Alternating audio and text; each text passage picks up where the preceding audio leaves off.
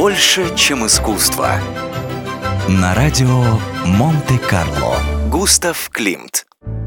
Будущий основоположник австрийского модерна, художник Густав Климт, родился в 1862 году в очень бедной семье. Это обстоятельство никак не предвещало хороших жизненных перспектив, но в дело вмешался случай.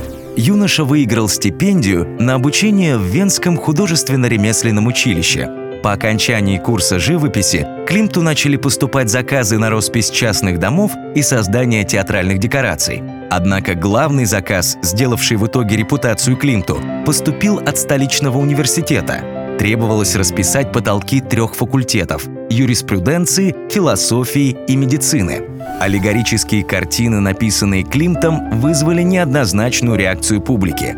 Женщины, часто обнаженные, вообще занимали центральное место в творчестве Климта. Если на картине вдруг оказывался какой-нибудь мужчина, то его лицо обычно бывало скрыто или спрятано. В этом можно убедиться на примере самой известной картины художника «Поцелуй». Изображение мужчины, страстно целующего женщину, настолько популярно, что трудно найти предмет, в котором бы оно не было увековечено, от сувенирных чашек до дизайнерских шейных платков – Густав Климт стал легендой еще при жизни.